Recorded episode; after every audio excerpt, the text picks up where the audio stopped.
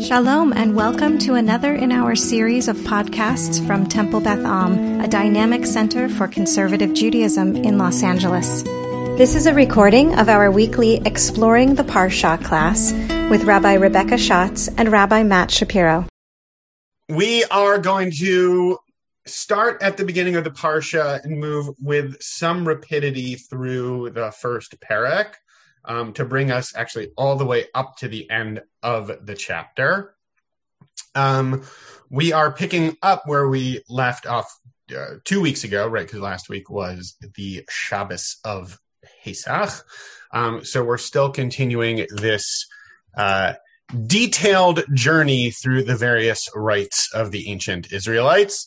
Um, and we are, if, we scroll back up a little bit, um, you know, we can sort of remind ourselves that we're talking about this process through which um, the sacrificial service that that they're engaging in in the desert is is being dedicated, is beginning, is, is being engaged with, and it it sort of continues through the beginning of this chapter, right? Like I said, we're going to buzz through it relatively quickly. There's not a lot happening narratively beyond the fact that that is happening. On the eighth day, Moshe calls Aharon and his sons and Ziknei Israel, the elders, and he says, like, here, here are the sacrifices that you need to undertake in order to like complete this process basically there's a lot of conversation if we were to dive into the very very beginning of the parsha there's a lot of conversation about the number eight as opposed to the number of seven right seven is a number of completion eight is pushing beyond that um, seven days of the week eight days of Brit Milah, you did the Seder last week, you know one, and so on and so forth. Um, and taking these animals, taking a calf, taking a ram, bring them before God, taking the goat, taking the calf, just laying out the different offerings that need to be made in order to complete this process.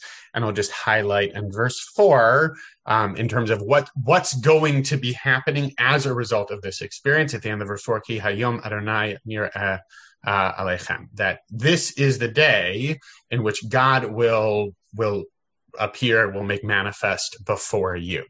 So, with that in mind, with that as sort of the, the goal and the anticipated outcome, everybody sort of takes takes direction and does their thing, right? They bring forth these offerings. Again, Moses reiterates in verse six, yes, this is what God has commanded you to do.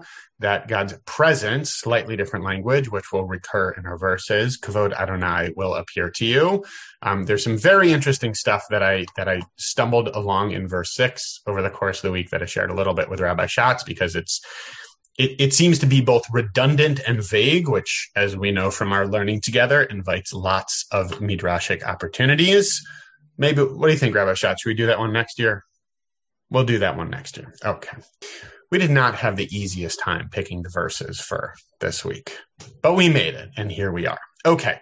Uh, Moshe says to Aaron, Come forward, you're going to sacrifice these offerings. And from here, it's a pretty straightforward recounting of this ritual. Aaron comes forward and offers the, the sacrifice of the calf starts moving some blood around. Elon is very happy to hear about it. The various uh, organs are laid out. We don't need to get into the nitty gritty details. This is the fairly gross part. Rabbi Schatz, do you want to get into the weeds of the different body parts and all that? Nope, you don't. Okay, so we'll fast forward through this a little bit. Um, details of the service and so on and so forth, bringing us to the end of the parak for the most part. That was 10 verses of pretty bloody and detailed recounting of sacrifices um, extra credit if you can recount it in detail uh, on your own time. Okay. Um, verse 22. Um, so after all of this is done, after all of these sacrifices have been offered, Aaron comes forth to the people. He lifts his hands. This probably rings a bell when you think about the imagery of what priests would do. He lifts his hands for the people and he blesses them. Then he steps down after having offered that sacri- after offering this set of sacrifices. So we've gone through this whole process. Aaron comes out and he blesses the people after seemingly having brought this experience to the, to a close. That's where we get to, and we're going to zoom in, literally and figuratively, uh, on the last two verses of um, of the chapter, saying that word intentionally. Vayivo Moshe v'Aharon el Ohel Moed. So after all of that was done, Moses and Aaron come come to the tent of meeting, come to the Ohel Moed. Then they come out. Okay, they went in, they went out. What happened there? Hmm. V'yivarchu et ha'am, and they blessed the people. Interesting, given what just happened in the last verse. Vayira kavod Adonai el kol ha'am, and then, as was hinted at earlier in the chapter, that's the point at which the presence of God appears before all of the people. Verse 24, Vatitze esh milifnei Adonai, and then a fire came forth from God. Vatochal al mizbeach et olav et chalvim, and the fire basically like consumed the parts that it's supposed to consume as a part of the service, right? Like that, that part of the experience has now been activated. The fire consumes uh, those sacrifices. Uh, Vayar kol ha'am, and all the people saw it. Vayaronu, and they it's translated here as shouted. Um, Rabbi I don't know if you explored that word at all, but there's some conversation about what that word may or may not mean. Uh, Vayiplu al and they fell on their faces, um, which is uh, a motif and action that we see in a couple of different con- contexts within the Torah, and also can mean a couple of different things in terms of what it signifies. I'm going to say one and a half more things before I throw the metaphorical ball over to Rabbi Schatz, who will no doubt catch it with grace and ease, um, which is to say that we are not going to be talking about the narrative piece um, that uh, that you you probably know most well from this parsha, which is what happens in the next two uh, psukim, which is the story of Nadav and Avihu and how they are uh, consumed by by fire. Not going to talk about that today, but it, it's interesting to know that it's right around the corner. Like it's literally the next verses, which is particularly interesting given that there's a big difference in how these verses are divided when you talk about chapters and when you talk about aliyah. If you look at the chapters, uh, verse 24 is the last verse of chapter 9. If you look at the aliyah breakdown, the last verse of the second aliyah is verse 23. And the first verse of the third aliyah is verse 24, which then moves into the rest of the narrative with Nadav and Abihu. So it's very interesting, right? Where we pause in a story tells a lot about how the story is being told. So it's interesting for me to think about how there's a difference in division in terms of whether these verses are part of one unit or whether verse 23 is the end of experience one, right? The dedication of that. And then verse 24 is the start of the next story regarding Nadav and Avihu. Rabbi Schatz. and Rabbi Schatz will be talking about that tomorrow in her text study. So you can hear more about that tomorrow. Spoiler alert. Um, what? I said spoiler alert. Oh, spoiler alert, yes. Um, actually not focusing so much on that part of the story, but kind of what comes next.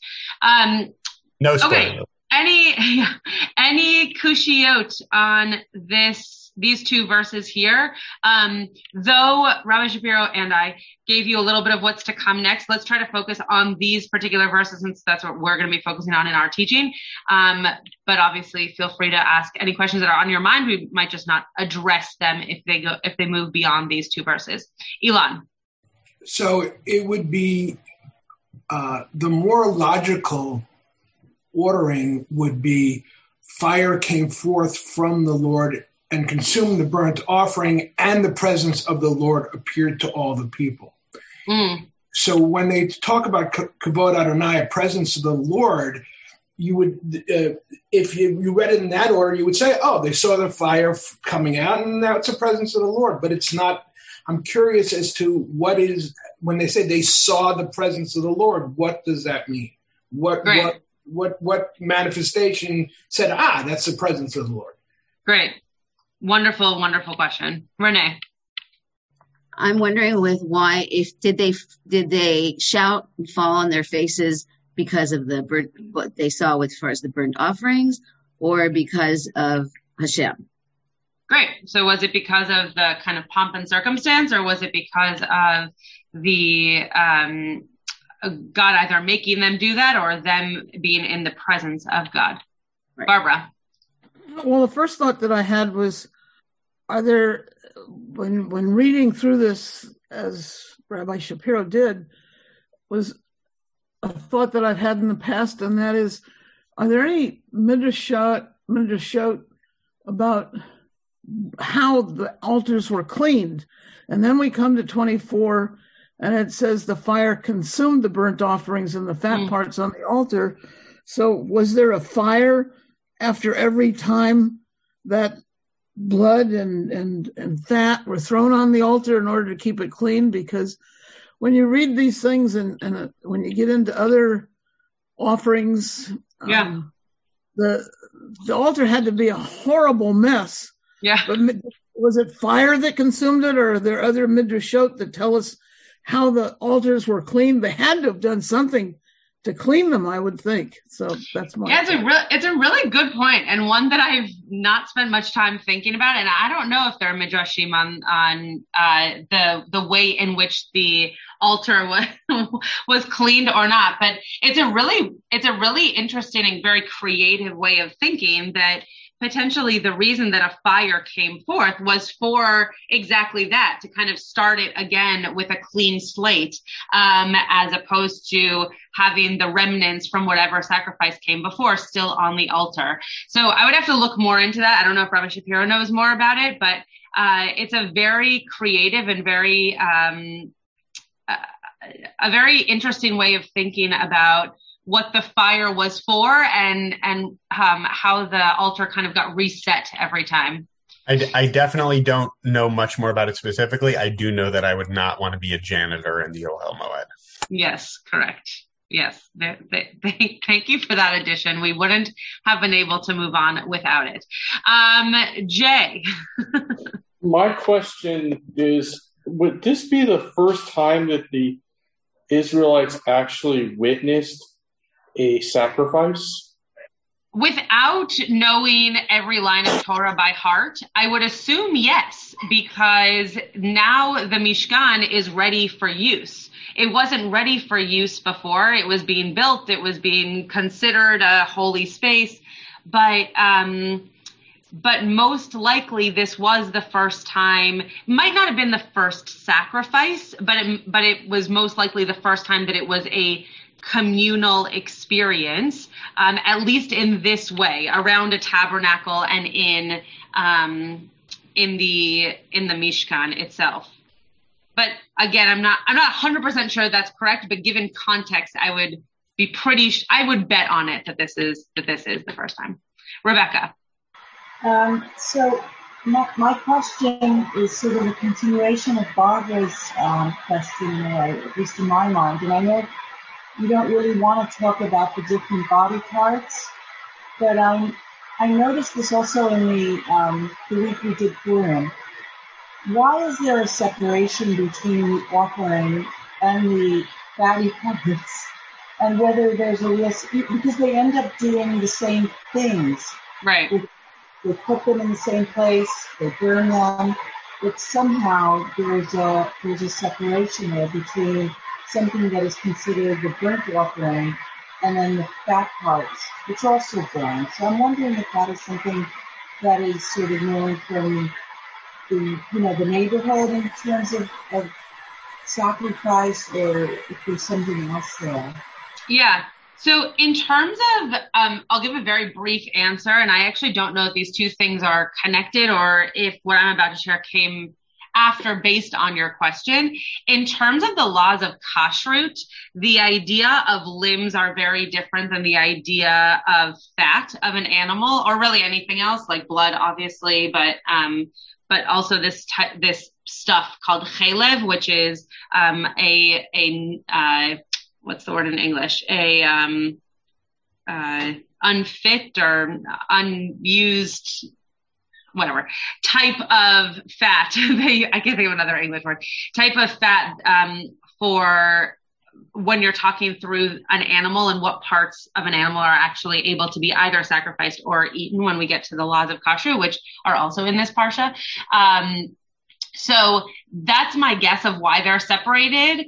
But again, I don't know, like chicken or the egg. I don't know if, if they're separated out because we know later on they're going to be separated in terms of what can be useful or if they're now separated out as what can be useful because of the question that you just asked, which is they're separated from the beginning. So it's a very, it's a very interesting point, And I, um, that would be my only guess, but I don't know factually why, why that happened. Shapiro, do you have any thoughts on that? Or any words for the word that I still can't think of in English? no. Okay. All right. Joanna.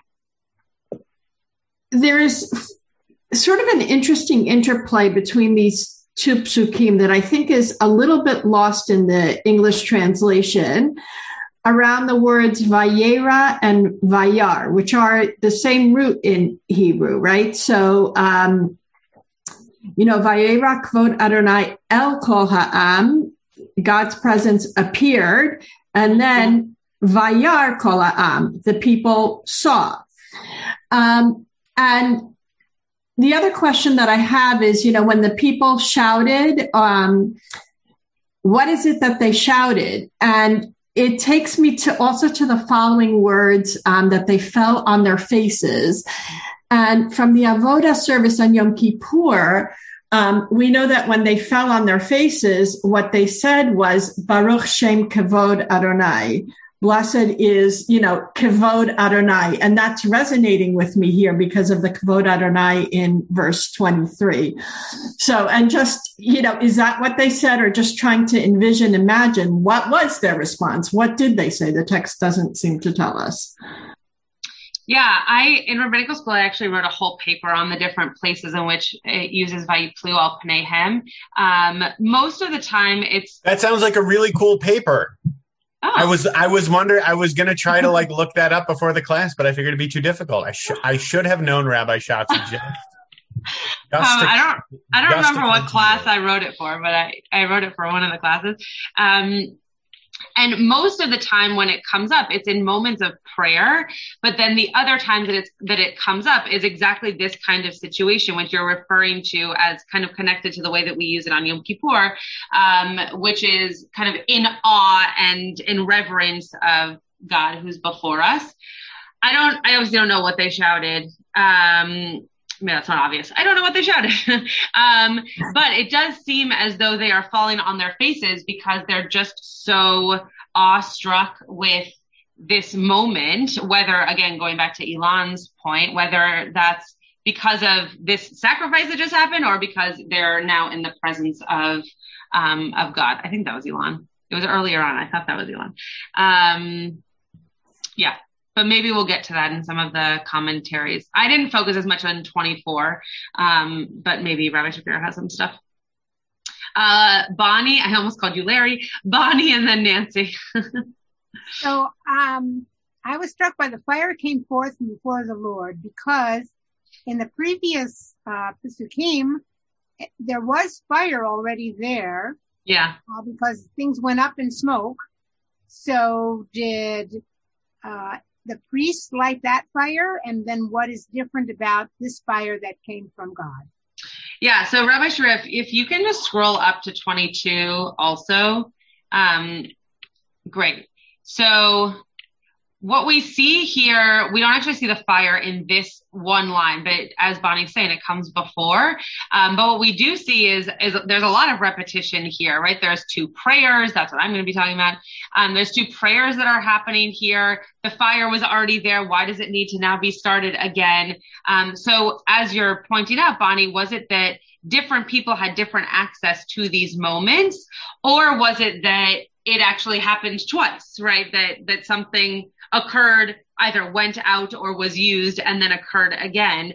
Um, yeah, we don't know, but but the repetition, as you're pointing out, is quite is quite interesting. And as we know from Rabbi Shawn Fields-Meyer, the Torah has an economy of language. So the fact that it is written this way was intentional. Nancy. Um, so I'm wondering about um, the, the relationship between the tent of meeting and blessing people. Like, because it comes first, is it necessary to be inside this tent of meeting before you can mm. bless people? Or, you know, what is it about that? Great. Yeah, it seems that it that that sentence could have been left out had it not been important for the blessing to have come after they were in the tent of meeting.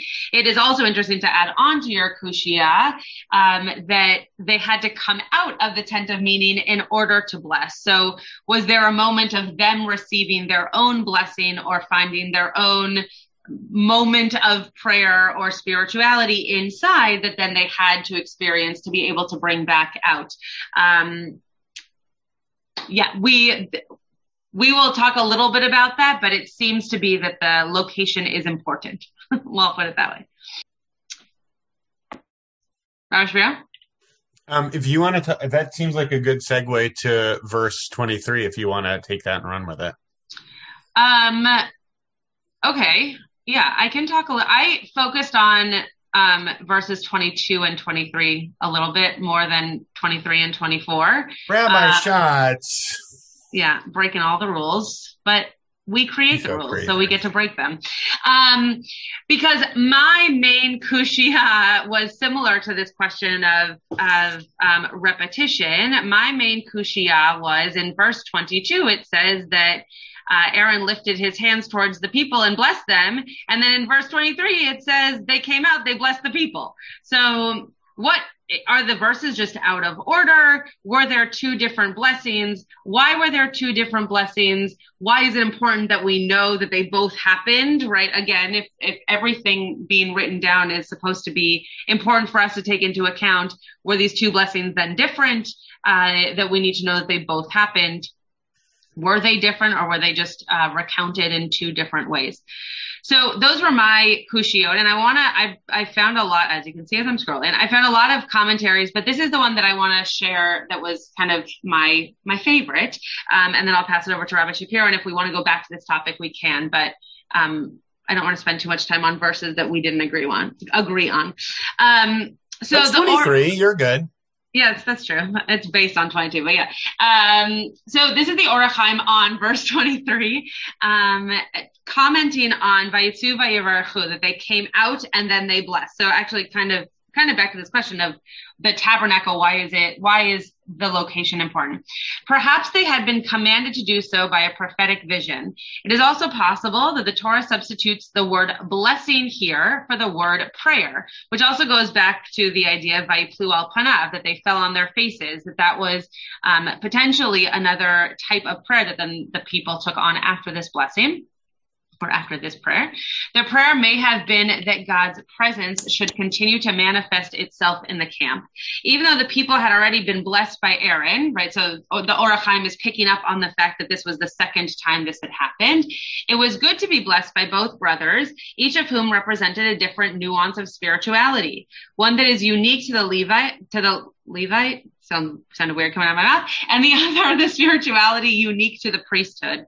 In Kabbalistic terms, oh, I didn't even realize that there was a Kabbalistic thing at the end here. you started reading this. I was like, Rabbi Schatz, do you realize what you?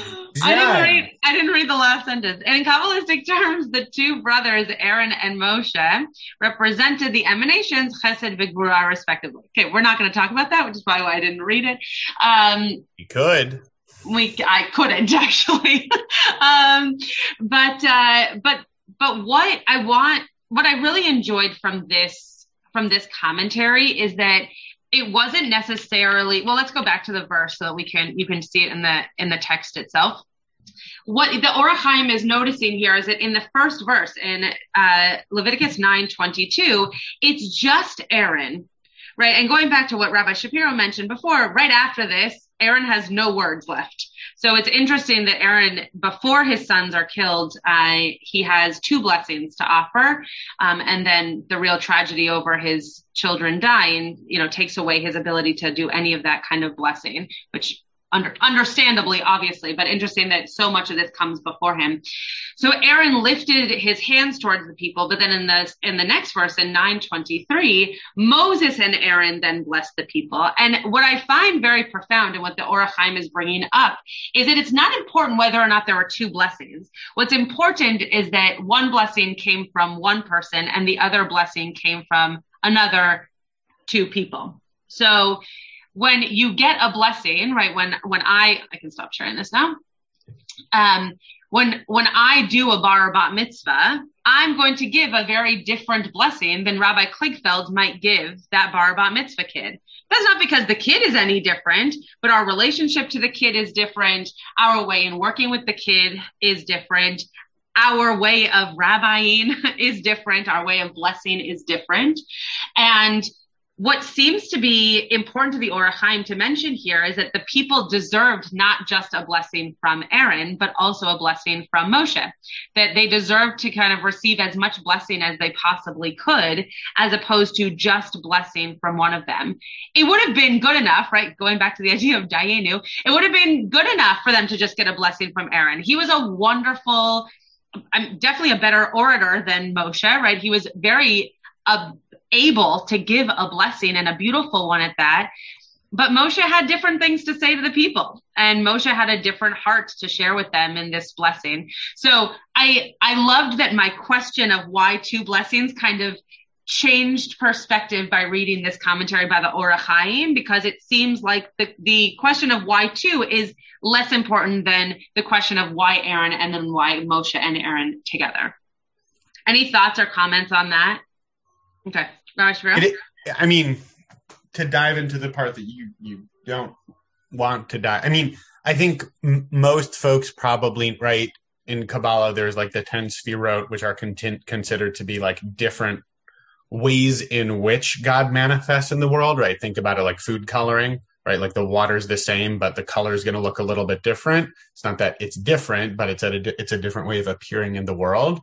What What's interesting is that Aaron is often affiliated with chesed, is like loving kindness and like gentleness and so on and so forth. I I don't from I, I was quickly looking well just now. I I don't think interestingly, and I'm sure the Or HaChaim knows the Sefirot better than I do. Um, I don't think Moshe is usually necessarily associated with Gevura, which is like strength and might. And when you think about the Sefirot, they're like two sides and there's the center and those two counterbalance each other right? So gvura and chesed they're they're they're each is needed right to keep balance but they're they're like two um so, sort of like opposites we wrote in that way. But but all of that i mean informs rabbi schatz what you're saying in terms of how right? All, all, all, of that is just underscoring what you're saying right? That that different people offer different perspective different way of being different words um and and all, the, the, more, right, the, more, blessings the better right? Like it, it it's all helpful and right? and different things to be heard because i think that also um, one of one of the blessings of working in a place with multiple rabbis is that you also might listen better to a certain kind of totally. teaching or a certain kind of blessing. Um, and that's not to say that the other kind is not good or, or valuable, but you just might be drawn towards a, a certain kind, in this case, of blessing, um, yeah. that if Moshe and Aaron can, can do it together, then you get both and you don't have to worry that Aaron's blessing didn't speak to you or didn't make you think differently in a way that Moshe's would. Yeah, and Joanna, you you took the words out of my mouth um, that you put in the chat. Like Joanna, Joanna said in the chat that you know for for those who don't know, one way in which you can like add depth to your um, you know ritual of counting the Omer, which we are now in the middle of, um, is that you can infuse that with seven of the Sefirot over the course of the 49 days and that like there's a specific sefira or like trait or way of being that you're working to cultivate that week. And there's a way of like infusing each of the seven within the seven, right? So day one is chesed shebe chesed, right? Loving kindness within loving kindness. Day two is vura shebe chesed, right? The way in which you need to hold boundaries within your loving kindness and so on and so forth. Um, but yes, we are, we are still in week two and the, the trait for this week is gevura. Um, the, the other thing I'll, I'll add on verse 23, um, it's it's it's related, although it's it's sort of the the locus of it is a narrative half step before the the blessing piece, which is which which picks up on something, Rabbi Schatz, that, that you're noting, which is like the the double the double blessing, or like we were talking about towards the end of the Kushiot, is like the back and forth, and why is it necessary to do it more than once? Um, and, and there's a midrash. Rashi picks picks up on the midrash in his comment, but but it um, begins in the Midrash in the Sifra, which is um, a collection of Midrashim that goes through Vayikra pretty comprehensively. Um, basically asking the question of why did they go in there together? Why was it Moshe and Aaron? Yeah. yeah. Um, and what's interesting, like foregrounding slash side note before getting into the content of the Midrash, there's a really interesting like thread of rabbinic commentary and thought on like the inner spiritual life of Aharon post golden calf. There's like a lot of really interesting rabbinic comments on reflections on on Aaron's wrestling with and struggle with like being a spiritual leader on the heels of that experience that I've seen peppered around um, over the course of time. And I hadn't seen this before, but to me, it's, it seems in, in line with that. The Midrash says that like when Aaron saw all these offerings, but the Shekhinah still hadn't descended on Israel, right? Like we, we did everything we're supposed to do, like che- like the sacrifice checklist, right? You got everything off the grocery list uh, from the butcher as it were. Um, what Rabbi? That's what it. Except for not liver, and if you want to get people going down a really fun rabbit hole of liver, just mention the word liver, and you will have every woman on this call yelling at you about how you can't find liver any longer. But don't actually say it, and don't anybody start, Barbara. don't anybody start. Okay, Rabbi Shapiro, go. Is that like the surprise code word of the day? Like on no, no, no. We just had a class yesterday, and we went down a very long rabbit hole with very, um, very passionate speaking about liver. And I will say that we found pre-made chopped liver for okay, no, no, no, no, no, no, no, no, no. We good. need, we need to just. So if anyone has good homemade chopped liver, nope, I'd love some because I didn't get any over Pesach. Move on, move on. So you're telling me I should talk about livers? I will leave. so if you would like to talk about liver, I'm gonna go teach. They got, they checked, they checked everything off the grocery list, which may or may not include liver um, they they got everything they get, and and it still hasn't worked, right? Everything that has been teased earlier on in the chapter, like the presence of God button, still hasn't been activated in terms of what's supposed to be happening. And the Midrash tells us that that then Aaron was having a rough time. Said he stood and grieved. I know that God's angry with me, and because of me, God hasn't descended on Israel. So I entered, and I was put to. And this is what Moses did this to me which is very interesting. Moses did this to me. I entered, I was put to shame, and God did not descend on Israel. Which is a fascinating, right? Like we we definitely don't get like that kind of voice to the internal experience of a character in the Torah, really ever in the Torah, or very infrequently. And the Midrash is like filling in this gap. And then what it says is then Moses entered with him they asked for mercy. The Shekhinah descended on Israel, and so that's why Moses and Aaron went in went into the the Ohel Moed, into the tent of meeting. I, I think it's such a fascinating narrative interpolation to bring that in, right? That like little narrative lacuna in terms of like, well, why are they going back and forth? And Aaron was just in there, and why is Moses in there too? In terms of really delving into a potential psychological sense of what's going on with Aaron on the heels of the experience with the golden calf, right? And and we all have this, right? Like if I've done something wrong, even if what happens next, like what happens tomorrow or next week, has nothing to do with it, if I'm still holding on to that, I might have the perspective of, well, I know why that's happening. It's because I did such and such, right? I think I'd imagine other folks can relate to that as well. I certainly can. I think it's a really hmm. wise psychological insight to be infused in the midrash, and and some blame, right? Some blame there in terms of and, and it's because of Moshe, like he put me up to it. He's still mad at me because of, and then there's then real healing there, which is then like for like there's there there's like a narrative irony there given that we also know the tragedy that lies literally just around the corner but the fact that within this specific moment of midrash that there's that moment of healing where Moshe and Aharon are in the tent together and they both reach out to God and they come out and they bless the people. And that's when this experience happens. Um, I, I, I just, I really love the Midrash and, and how it like fills in that gap in a really interesting way that I hadn't seen before. So it was, it was a pleasure to come across that piece. I really enjoyed it. Are, do, are, Mm. Are there any other are there any other pieces that you want to share that go into verse 24?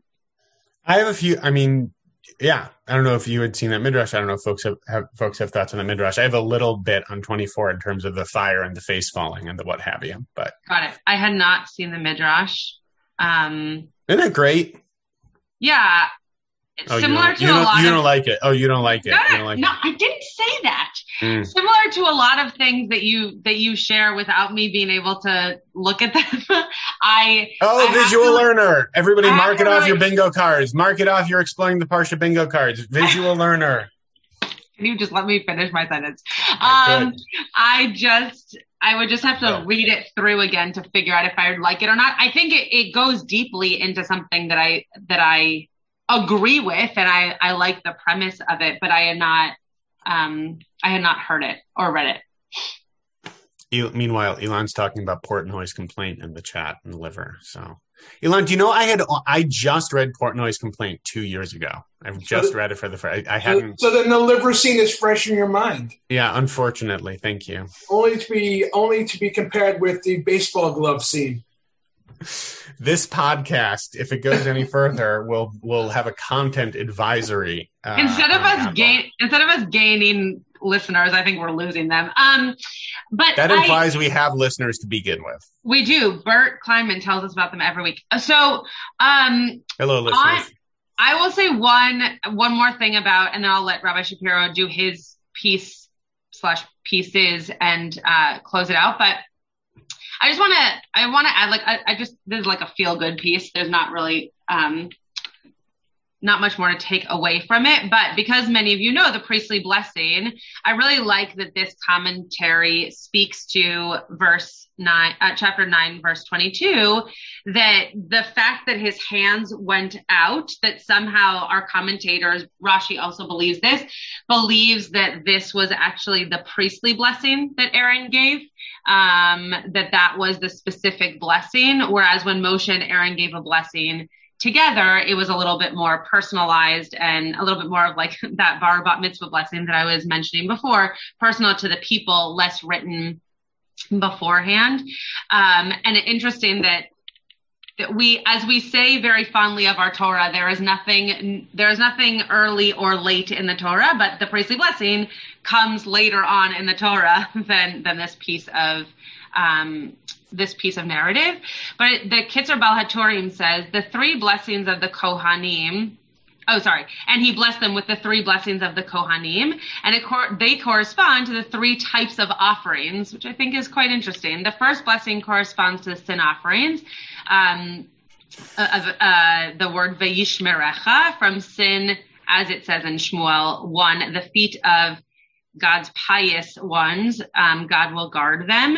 And then, uh, Ya'er Adonai Panav Elecha corresponds to the burnt offering, as it says, when you go up, you will seek peace, and that corresponds to the peace offering. Interesting that they don't go to the third one. So, so saying that all of these, all three of these correspond to the three blessings of, um, the three types of offerings is interesting that it, um, that doesn't go to the third, but you get the idea here that that the and Rashi says it in a little more plain language, so though I won't read it, I'll just show it to you. That um, this idea of blessing that Aaron goes through is a blessing that we all know very well, and maybe maybe it was then important to uh, to Aaron and Moshe to make sure that there was yet another blessing that was a little bit more personalized because the priestly blessing was something that everybody knew and everybody kind of just accepted upon themselves like children when they hear it on Shabbat, they know it's coming. But to then hear a personalized blessing um, meant a little bit more to the people. So I just wanted to connect that to something that you already know and something that uh, is probably connected to you in some kind of uh, also emotional way of like remembering when your parents said to you, remembering when you said to your kids, or remembering when it's said at life cycle events uh, that you've attended. So just wanted to bring that in. That's lovely. I I never like the there's nothing early or late in the Torah because I think it's baloney, but I I like that. Uh, well, for a commentator, there isn't, right? Because the commentator knows the whole Torah. So he knows the Kitzur knows, yeah, but, you know. Uh, yeah. But it's lovely. Agreed. Okay. Um, I wanted to pick up, it, it's br- briefly because it's a brief thought. Well, it might not be a brief thought, but I'll be mindful of the time. Um, it does connect back with what we were talking about two weeks because two weeks ago we were talking about the Aish Tamid, so we're gonna we're gonna talk about fire uh, a little bit to close things out to circle back. Oh, that's then what you were talking about. Rabbi Shapiro said to me yesterday, weren't we talking about fire recently? And I just kind of nodded and said yes, but I had no idea what he was talking about. You were talking about the Aish Tamid. Got it. Yes, we were talking about that recently. Now I can respond to the question.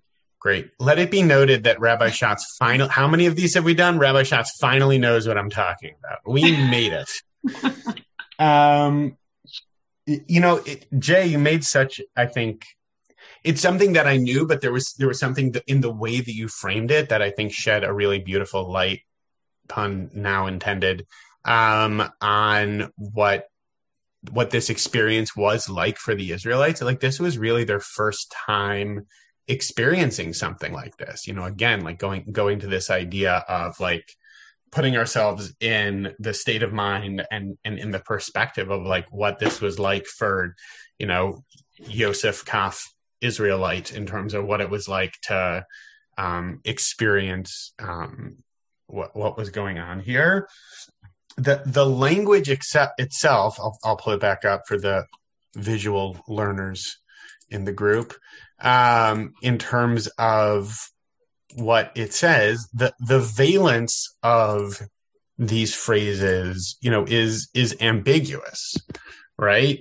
A um, when it says vayaronu, it, it's actually it's not that common of a word. So there's of course, um, you know, some conversation about what that is and the Vayiplu al Pnehem, and they found their faces, as our resident expert in face falling shared with us.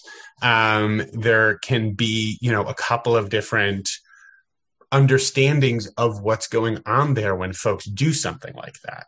So I just think it's interesting, you know, going into this perspective of I'm seeing this for the first time. I've never seen something like this before. Like, yeah, they've they've they left Israel. They saw the signs and the wonders, but they haven't necessarily seen it, seen an experience like this coming out of like a specific ritual, right? That that's still a different kind of experience. Um, and it was interesting to see, not not surprisingly, given the way our tradition works, but there's a few folks who said in this in the Sifra. So I was, I was looking at Sifra a good deal. The Sifra said like two different ways in which they were talking about how this was like a good thing. That this like they connected the idea of um, vayaronu to like rina, like like joy and singing or happiness, right? The sense that that this was actually it wasn't necessarily that they shouted, like they they were excited, they were happy, they sang at this. Um, but Ibn Ezra goes goes in the other direction. He says, but he's he connects it with a, a, pretty brutal passage from the Book of Kings in terms of like a cry going out through the people that they were that they were scared, that they were fearful, that they actually weren't um, particularly happy about this. Um, Rabbeinu Bachia, in addition to explicitly connecting this fire back to very much what we were talking about two weeks ago in terms of the Aish Tamid and how this specific fire burned for a long time, he he talks about how there are times in our history when um, he I'll, I'll, just read what he says. He says that there are various times in our history that there have been 12 recorded occasions when fire descended from heaven. Six of these occasions were for the sake of accepting sacrificial offerings. The other six occasions were demonstrations of divine displeasure and anger. Right. So, so it's, it's, it, it's, you see, you see fire from heaven uh, you're you're 50-50 on whether it's going to be a very good day or a very very bad day. Um, but but that there's two different um, things being like experiences being indicated with that same thing happening um, with with completely different outcomes. And I think I I think it's interesting to like I'll I'll try to like wrap a bow on this in terms of there's there's these three different um components of this verse i'll say it like that three different components of this verse that that it's kind of like the same thing but with a potentially very different valence. This vayaronu that it could be joy or it could be yelling. This idea of vayiplu al pneihem falling on their faces could be out of prayer or gratitude or whatever that might be or out of fear anxiety wanting to hide. And so too with the fire itself that it could be something that is um you know like we see it here and Bacchus says that it, it is for this is one of the good ones right? This is one of the good ones where the offering is being accepted. But like again like like and and he hints at this in his comment like turning the corner he cites very specifically that in that next verse that we all know is coming even though we, we're not there yet but we all know it's coming that it is one of the examples of it of it being a consuming fire fire out of anger.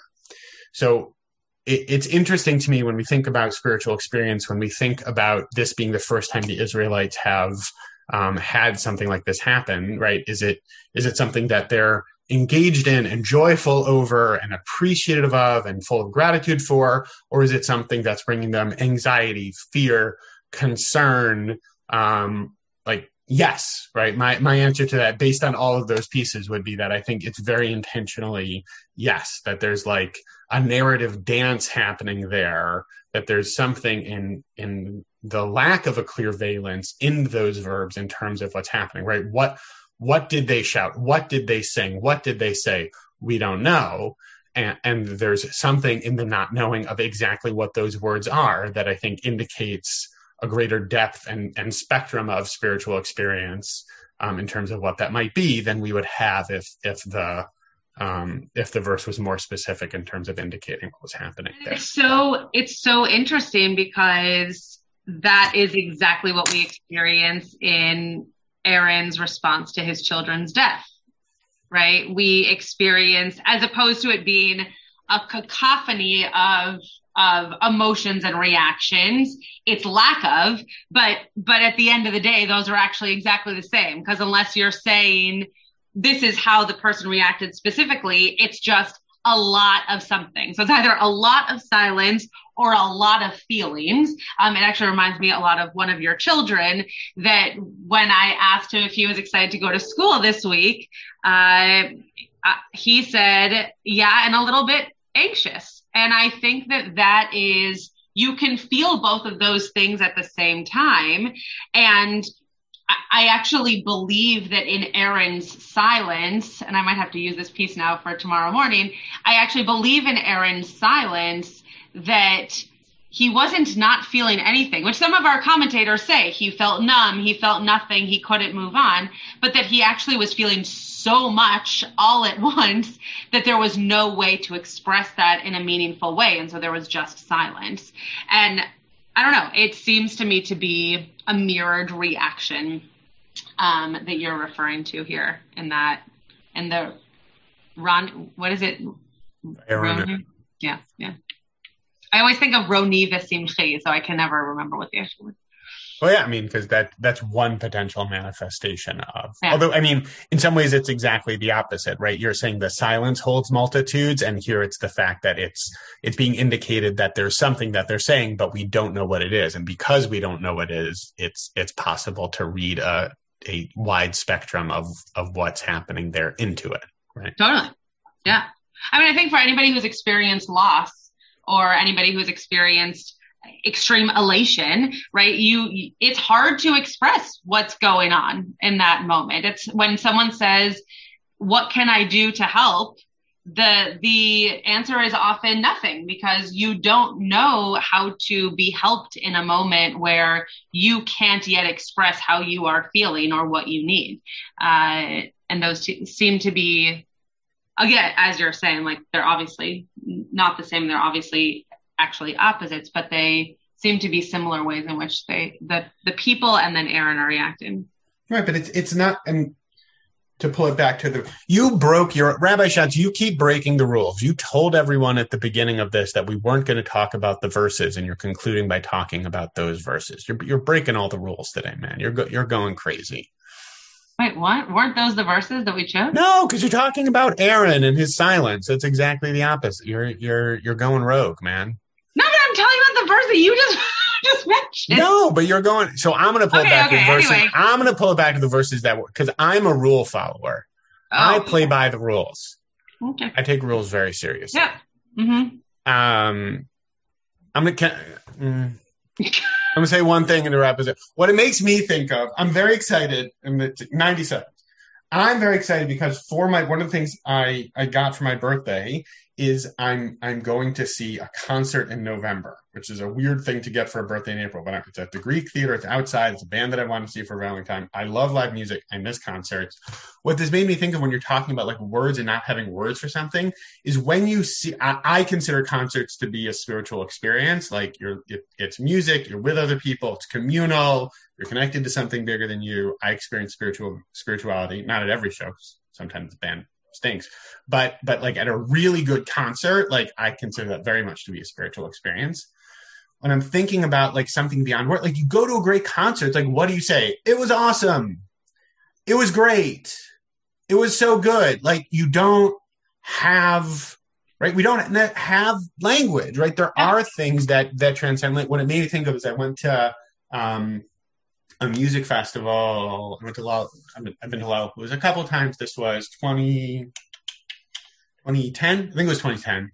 Um, and the last band to play, this will not mean anything to anyone, but I'm going to say it anyway. The last band to close out the concert was Arcade Fire. Any Arcade Fire fans on the call? Okay. Oh, Jay, there we go. Thank you very much. Jay knows what I'm talking about. And Arcade Fire has uh, a very like their most popular song. It's "Wake Up," and it goes whoa, whoa, whoa. You might have heard it on a commercial. Blah blah. blah. Rabbi Schatz, you got me singing on the podcast again, so you should be very happy. And it was it's like their biggest song. It was it closed out the festival.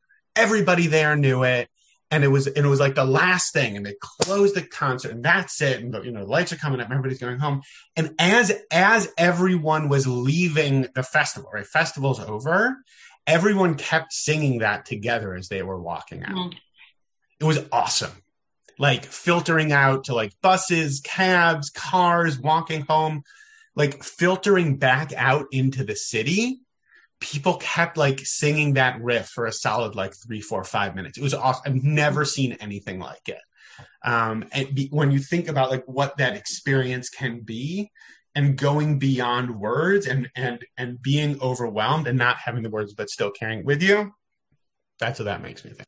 I will pull it all together by saying I think that that one of the things that these verses remind us of is is to be able to just be in a moment, right? To be able to to listen to the moment that you're in, to experience the moment that you're in, uh, to take the blessing that you're being given in that moment, just, but just to be present, um, because the people would not have the people would not have had the reaction that they had had they not been present in that moment, nor would they have felt the need to have a second blessing from Aaron and Moshe had they not been present in the moment to hear Aaron. So um, I hope for all of you that you are able to stay present in the moments that you are in. Um, and to appreciate those moments and uh, and learn from them what you need for the moments to come. You have been listening to another in our series of podcasts from Temple Beth Am, a dynamic center for conservative Judaism in Los Angeles. If you enjoy these podcasts, we invite you to write a review on the Apple Podcast site or wherever you get your podcasts. For more information about Temple Beth Am Los Angeles, go to tbala.org.